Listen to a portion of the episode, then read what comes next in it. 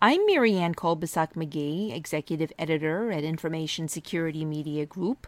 Today I'm speaking with technology attorney Phil Crowley of the law firm Philip P. Crowley LLC about cybersecurity and privacy concerns related to intellectual property in the healthcare sector, especially during the COVID 19 pandemic and related issues. So, Phil, for starters, government officials in the U.S. and elsewhere in recent weeks have been warning healthcare sector entities and other research institutions about cyber attacks by hacker groups and nation states to steal COVID 19 vaccine information, treatment, and other related intellectual property.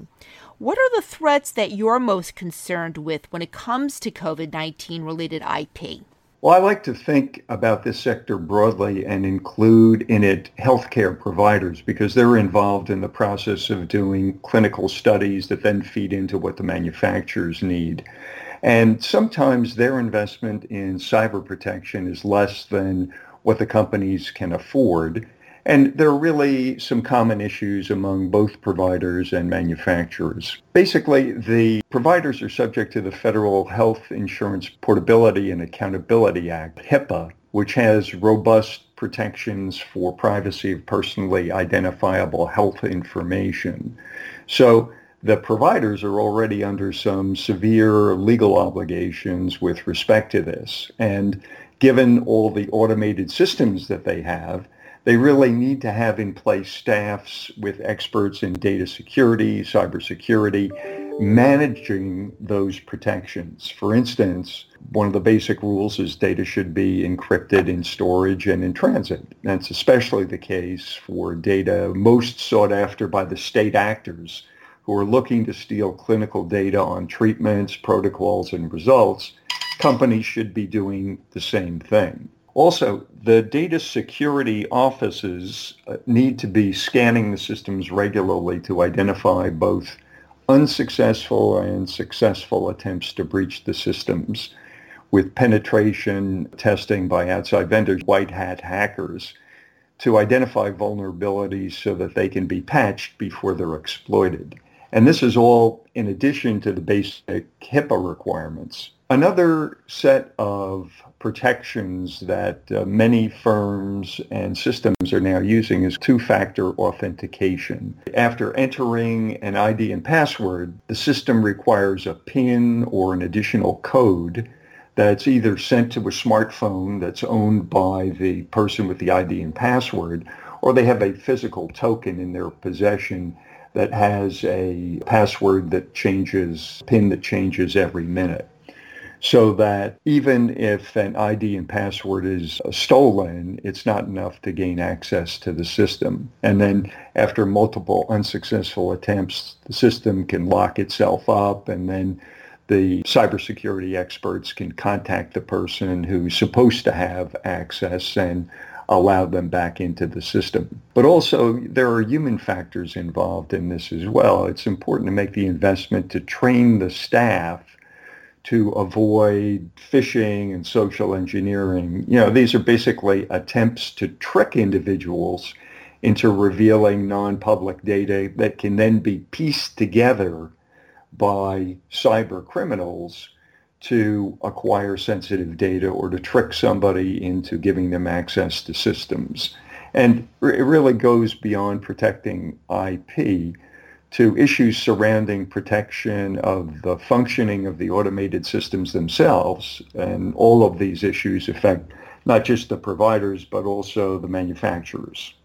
So now, Phil, what other cybercrime issues are troubling to you when it comes to the threats facing the healthcare sector these days, including healthcare technology firms, pharmaceutical companies, and other such firms? I'm most concerned about invasion of systems and locking them up so that the data is inaccessible. People have probably heard about the WannaCry virus. That's an example where hackers invade a system, make it inoperable, and then demand a ransom in anonymous Bitcoin to release it. It's scary to manage an entity in that situation if you're not prepared. There are techniques for avoiding that, and they include most of the things that we've already discussed. But in addition, regular backups of the data, and importantly, keeping the backups offline can make it possible to restore a system without paying a ransom. I stress that keeping the backups offline is one important point because if the backup drives are online, they can be encrypted along with the rest of the system, so you lose the benefit of the backups. But with the ability to back up the system and restore the system from the backups, much of the sting of the WannaCry virus and similar viruses can be taken away. So now, Phil, what about contact tracing technologies? What particular privacy and security concerns do you have about these developments? Any advice for how the developers of these apps and technologies should approach privacy and security? I'd recommend adhering to the basic procedures required for HIPAA compliant software. That is anonymization of information where it's possible encryption and storage and transit, and then restriction and access controls on who can view and deal with the information. Uh, but it becomes a much more challenging task in the growing era of the IoT or the Internet of Things, where you have so many devices and systems communicating with one another to make our lives more convenient and more interesting. But of course, there's a cost involved in all that. As you widen the ambit of sharing data and connecting systems, you risk attaching a vulnerable link. Now, just think of having somebody hack into your home system via your smart lock or a network printer or via a baby monitor. I think we've all seen press reports on that last one so that we know it can happen. We need the development of robust standards for interoperation of systems in the Internet of Things to address those issues. And it will be continuing. You know, as the black hats develop penetration strategies, the white hats, the cybersecurity experts, will develop approaches to block those. And then the black hats will find new approaches as people want even more things connected to make their lives more convenient. So it's a never-ending battle. So if your subscribers know of young people who are interested in computer technology, I'd certainly recommend that they suggest that they look at data science, cybersecurity, and computer science as really robust areas for study and career growth and opportunities. I've had the honor of serving as a trustee at my alma mater, Stevens Institute of Technology in New Jersey for over 20 years, and I've just been amazed by the focus on computer science, cybersecurity, data science. And so I'd suggest if any uh, your subscribers know any young people who are interested that they send them out to Stevens and take a look at some of the programs there. But I see tremendous growth in this area as we try to come to terms with making things accessible and convenient for users, but at the same time secure from intrusion. Now, Phil, aside from issues involving the COVID 19 pandemic, what other emerging security and privacy issues should health technology and pharma companies be watching carefully these days and also looking ahead into next year?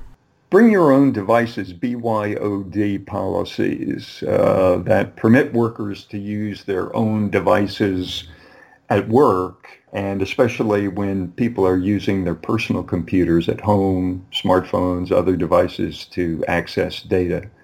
Those are areas that are not well controlled. My sense is that people are more casual in their treatment of data outside the office and even in the office when they're using their own devices, the device is not so well controlled as devices that are provided and managed by professional IT staff. And then particularly on the home computers. And I think this is an issue that comes up a lot in this uh, stay-at-home lockdown period during the COVID pandemic. There's no control over the installation of updates to software, and the updates typically involve security issues in addition to fixing bugs and there's no requirement for use of technologies that encrypt data. I mean, there's one set of programs virtual private network software that encrypts messages in transit.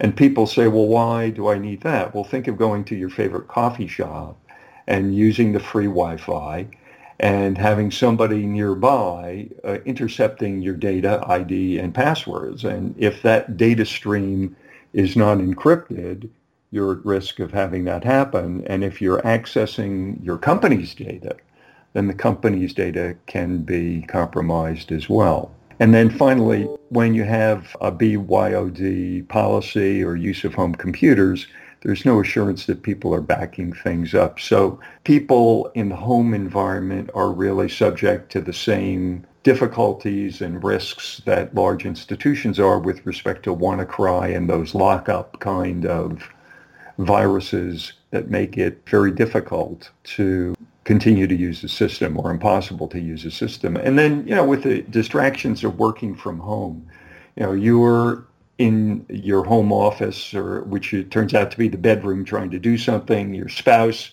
is in the dining room on a Zoom call, the kids are in the kitchen doing remote learning, the dog is barking and uh, wants to go out for a walk, you see an email marked urgent. You quickly open it, you click on the link, and all of a sudden your screen goes dark and you see a request for a Bitcoin ransom.